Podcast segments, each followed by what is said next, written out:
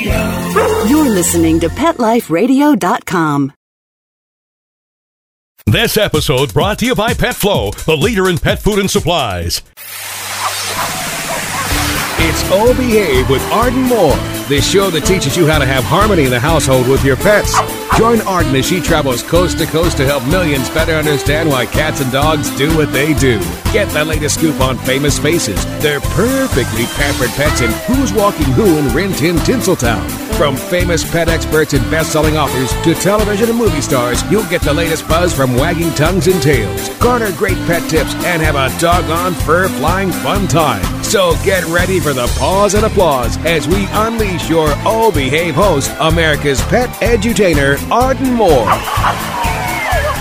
Welcome to the O Behave Show on Pet Life Radio. I'm your host, Arden Moore. Now, it doesn't matter where you live. Mother Nature can be unleash a lot of wrath. I mean, it just seems like daily there are news accounts about flash floods, fires, hurricanes, tornadoes, all kinds of nasty weather. We just can't keep our fingers crossed and hope a weather calamity won't strike our zip code. We have to be prepared and we need to protect our pets. And here to help us come up with a workable game plan is one of the country's leading experts from the ASPCA. I want us all to give a big welcome to Dr. Dick Green. He is the Director of Disaster Response for the ASPCA's Field Investigations and Response Team. Wow, that's a long title, but you got a big job, Dr. Green.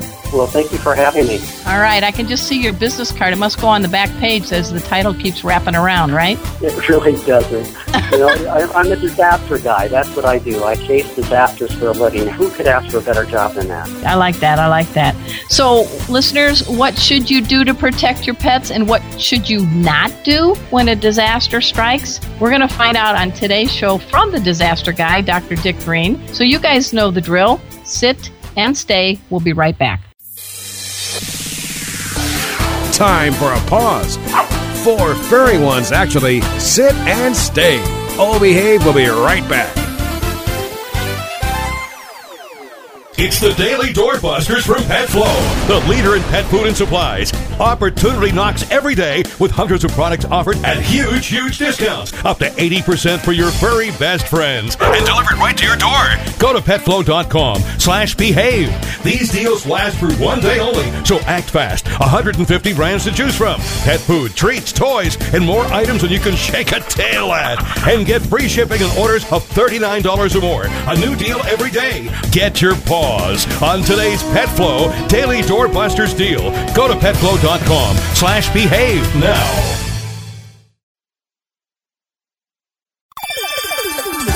Let's talk pets on PetLifeRadio.com.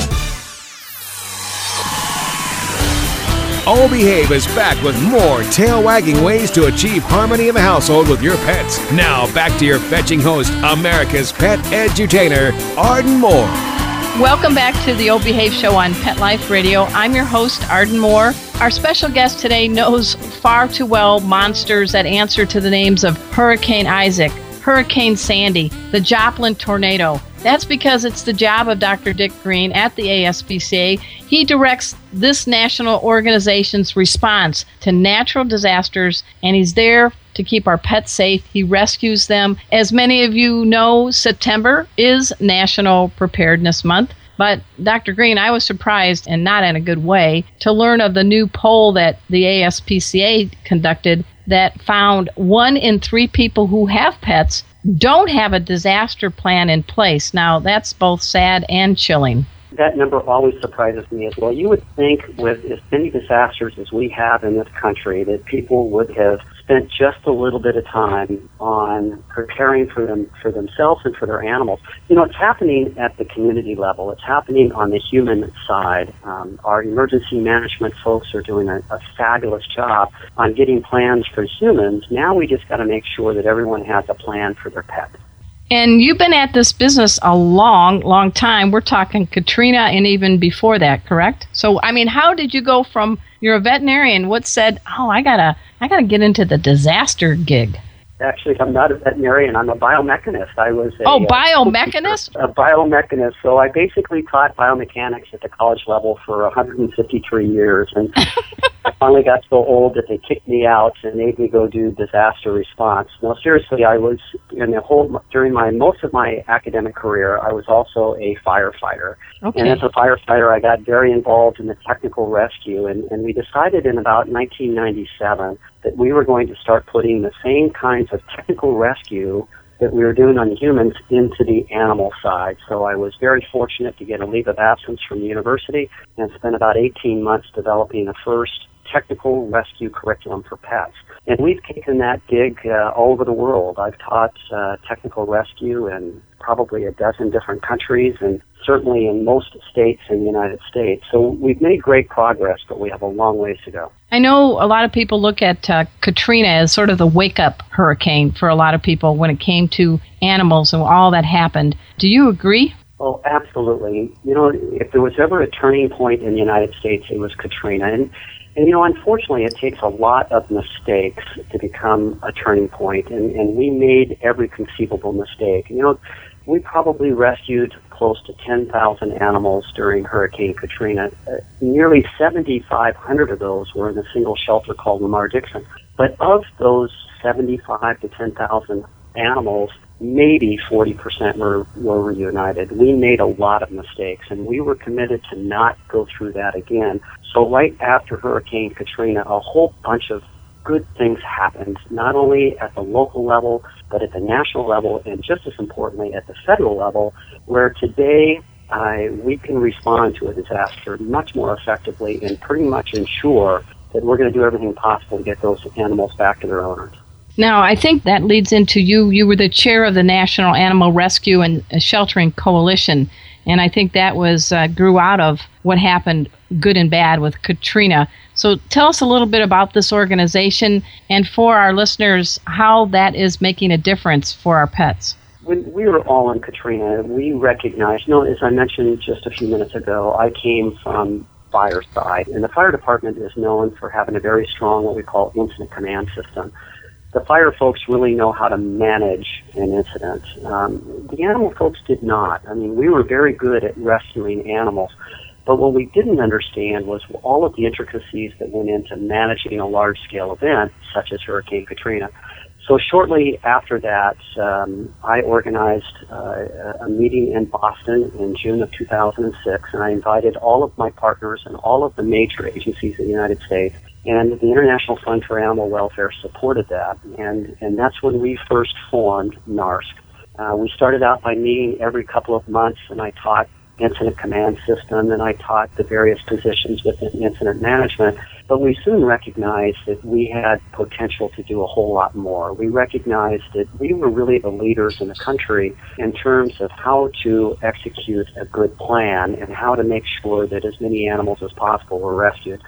So that blossomed into what we are today. We have 14 members, almost, I would say certainly most of the major players in the United States are members of, of NARSC, the National Animal Rescue and Sheltering Coalition, including ASPCA and IFAW and American Red Cross, the American Veterinary Medical Association. Uh, this is a very strong organization that really uh, has been able to develop a large number of relationships with states and federal partners. And so today we can go into it with, with a lot more hand holding. We didn't have that during Katrina. You know, during Katrina, most of the states and certainly the federal government kind of looked at the pet people as strange. You know, there, there's another one of those animal huggers, and they really didn't respect us for what we brought to the scene. Today they do because they know us. Today we sit down with all of the states. We sit down with our federal partners uh, two to three times a year. We have strategic planning meetings with our federal partners. You know, I just got back a week ago from from Galena, Alaska, where the federal government requested the, the pet people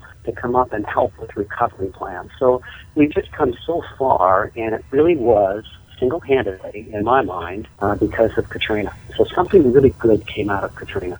No, that's a very good point, Dr. Green. And I think also because people are so bonded with their pets, your organization is even more critical because I bet there are people who will not leave their home because there wasn't a place for their pets to be sheltered during a disaster, correct? Yeah, they do. And, and you know, there's certainly a reason for that at times. You know, there's there are those situations where the disaster occurs so quickly, like a an explosion or a gas leak, or even a large wildfire can occur while you're away from home. But you know, in hurricanes and, and, and other kinds of situations that are weather related, we normally have a little bit of a lead time. So today, there really isn't much of a reason for a pet to be abandoned or left behind. Uh, we're certainly working on strategies and tactics on ways we can rescue those animals, but you know, my goal before I retire is to retire. You know, if everyone had a plan and if everyone took their animals with them, I would be out of business and that would be I'd just be extremely happy for that to happen.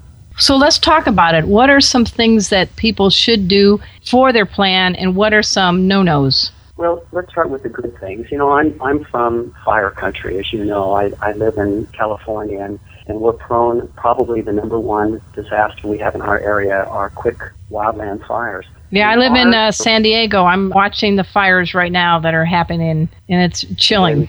Well, you know, so in our garage, and, and I'm hoping that this will be a model that other folks can use. We we have a number of animals. I'm not going to tell you in public how many we have, but okay. uh, certainly have a fair share of cats and dogs. But if you went to the corner in our garage, you would see a very neatly stacked, all the way to the ceiling, of crates, and every crate has a piece of duct tape across the top of the of the crate with the animal's name, and also taped on there is a water plastic type, you know, a sealable kind of envelope, and it has all the medical records. It has all of the information we need. We've got a couple of cats that have special dietary needs, and all of that is duct taped along with a picture and proof of all the vaccinations and their registries, any kind of, um, all of them are microchipped, of course, and all of that stuff is in that packet. Because when fires come, you've got to be moving quick. So that way we can just grab the animal. If it's a cat, we usually bring the crates inside because they don't like being scruffed and going out in the garage. But we'll scruff them, throw them in there, all the dogs go in there, and then it's just a matter of bringing the truck back in and all of the animals in we go. So, so having that on the front end, and I really like to think of, of good disaster planning as having two parts, the front end and the back end. The front end is making the job easy in case things happen in a hurry. Remember, cats don't like, first off, as soon as they sense a disaster is coming, they're under the bed, they're finding someplace up high, they're doing something that makes it very difficult to get out, especially right. when a fire comes. So, you know, having them a little ahead of time and getting them with the crate, that's not going to hurt them at all. And matter of fact, it'll settle them down. Put your pillowcase in there with them, and they'll they'll chill out. But you've got to be able to get to them quickly and get them out quickly. And then you don't want to be going around the house looking for that special information. You know, update yep. it every six months. It, it doesn't change that often. And if it was just there on the crate, boom, once you go out the door, everybody's ready. The other part, and as you know from living in San Diego, is you've got to have an idea of where the heck you're going. You need to know what your egress route is going to be. What's your escape route? And where we live, uh, if the fire happens to be coming up the draw, there's only one road. So we maintain a second access to get out. So know where you're going and then know where you can take your pets on the other end. You know, people don't make those calls. They don't know where those hotels are. Or they don't know which shelters are going to be pet friendly. So a little bit of work today on figuring out where you're going to go tomorrow will save you a whole bunch of grief later.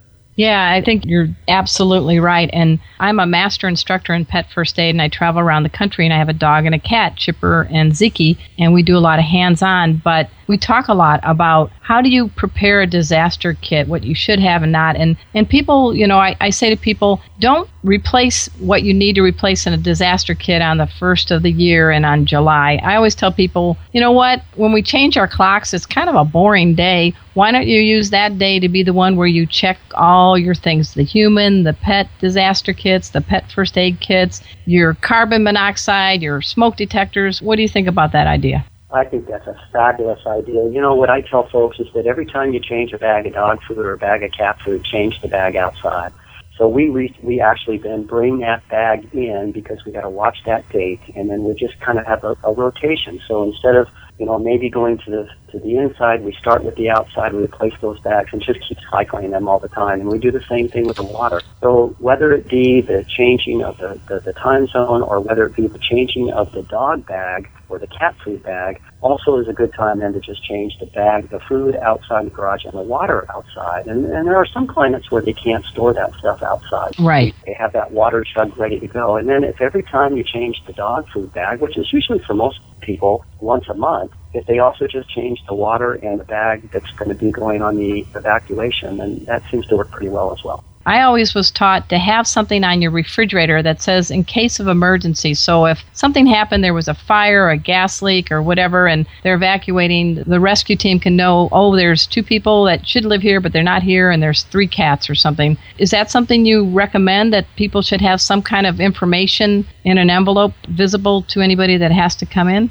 Absolutely. And you know, most fire departments, especially in California, and I think that I know it's also true in the state of Washington, but most fire departments and if you can't find those, there are other places. If you do a quick Google search, I, I'm not sure whether we have that on our site. If not, I'll make sure that we do. But you can get that decal that you affix right to the to your outside door. So when the fire department shows up, they can see right away how many dogs and cats we have and a phone number that they can reach you in. You know, as a firefighter, I can't say the number of times we would go to a remote area of the, of the state and I would see that the house that we had the fire encroaching, and I'd be knocking on the doors, knock, and I could hear a dog. And nobody else is home. The fire is coming, and you know now we're forced in a situation where we have to break that door down and hope that that dog's ready to go.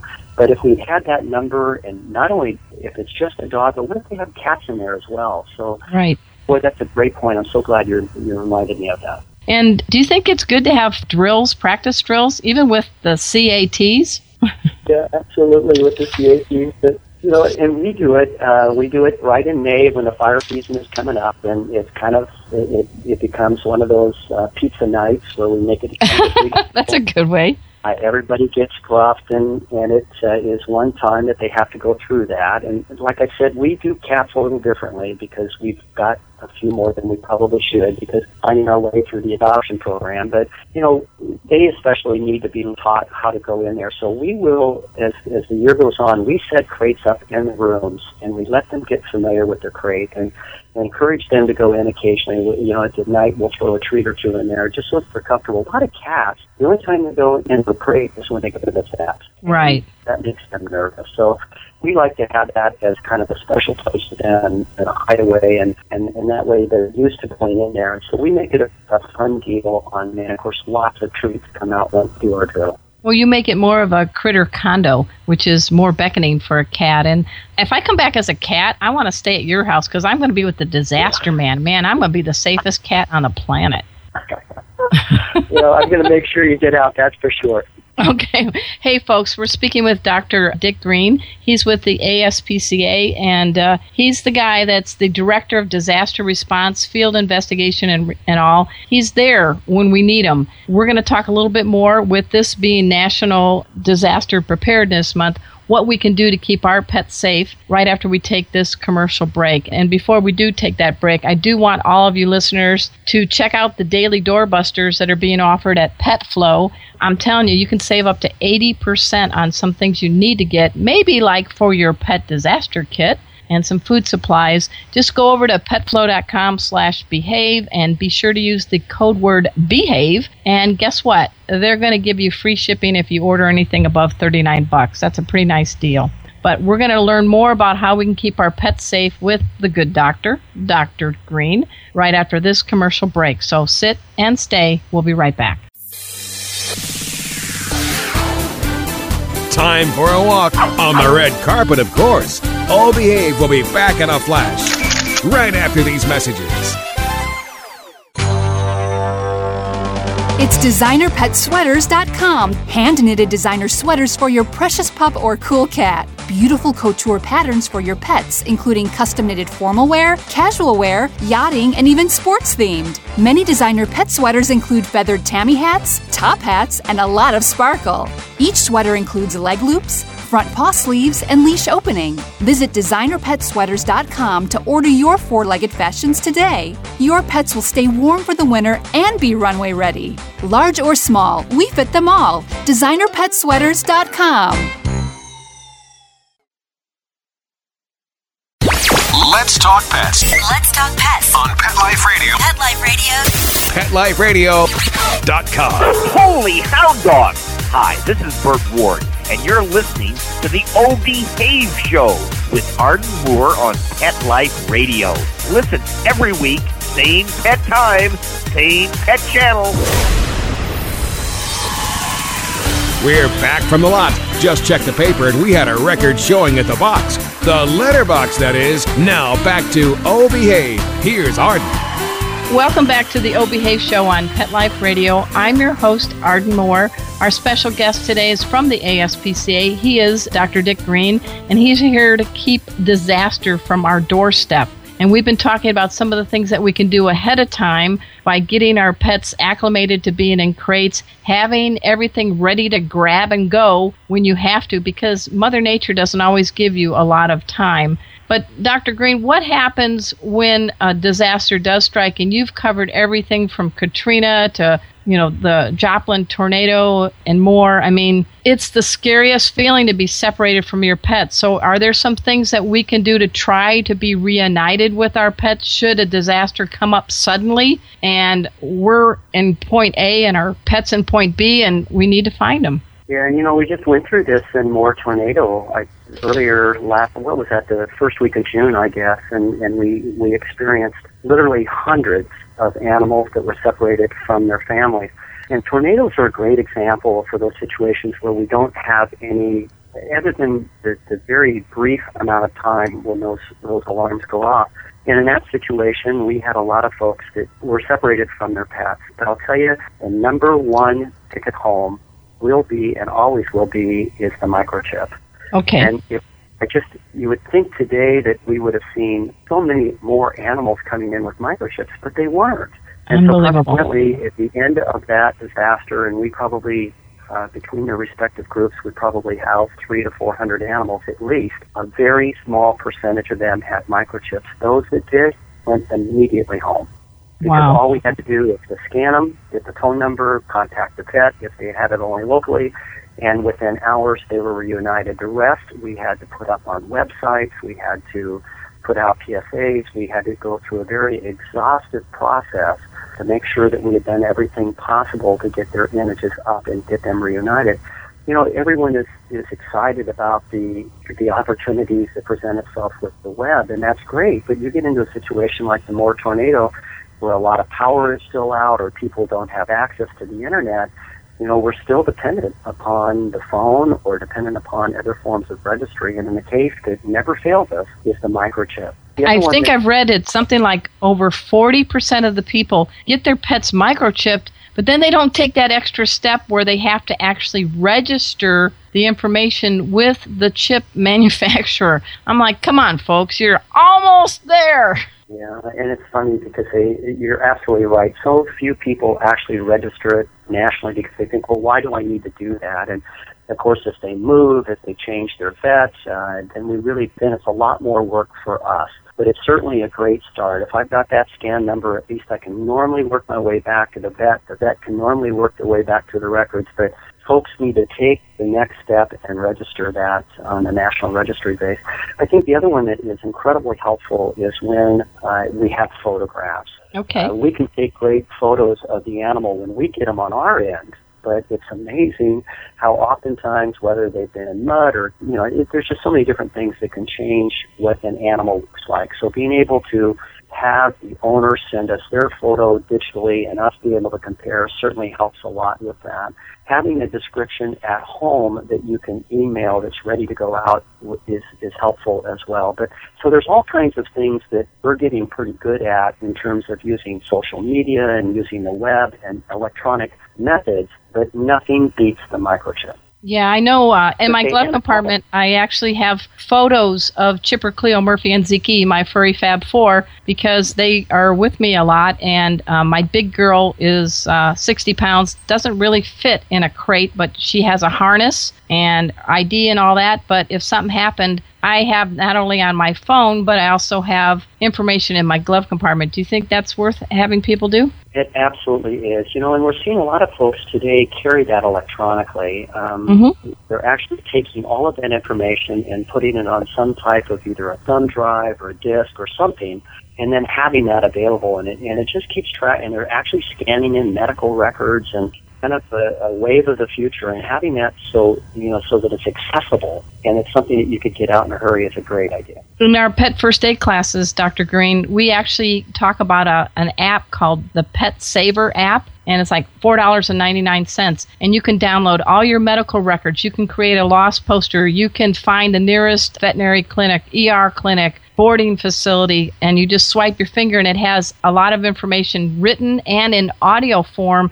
in case your dog or cat got injured or stopped breathing or was bleeding. And it's all pet first aid and all that. It's amazing. I just think wow technology has come so far but i love the idea of a thumb drive. But i also think people if you're going to be wedded to that smartphone don't you think having an app like a pet saver would be uh, worth the price of a latte Oh my gosh, what a great idea. You know, and that's the first time I've heard about that app, so even the old timers get a chance to learn a lesson. Oh, cool. Yeah, go to pettech.net. It'll have all the information on there, and uh, it was created by the gentleman, Thom Somes, who founded the Pet First Aid group, Pet Tech. And Pet Tech is very hands on, and uh, even the folks that handle the dogs with Homeland Security uses that program. So I know the American Red Cross is sort of getting out of the pet first aid business, and so I'm glad that there's a group like this and that app. It's amazing. I still haven't learned everything it has on there, but the audio part, you just set it down while you're doing something when minutes count you know, it's probably going to be not too far in the future where we're going to have a microchip that we can implant uh, subcutaneously that will have all of that information on it. And then when we scan it, we're not just getting a number, we're getting all of the information on it. So it wouldn't surprise me if that's just not down the street. Okay, so we've had kind of a quiet hurricane season. I'm so nervous even saying that because, you know, I don't want to screw up things, but what's some of the take home messages you want to give our listeners? We've talked about microchipping and all that, but uh, right now, you know, we have major fires going on on the West Coast. It seems like you turn around, there's a flood, and, and I, I just can't believe these cars that are just whisked away like they're nothing. So, any parting advice you'd like to offer, Dr. Green? Well, you know, first off, let's don't write off this hurricane season. And I know it's always bad luck to talk about the yeah. bird in this time of year, but you know, even NOAA has come back and said that they are they're going to keep their projection or their estimation of the number of storms. They're going to keep it exactly what they had in May, even though we are in September. So I think we're going to have a, an incredibly busy September and probably into October.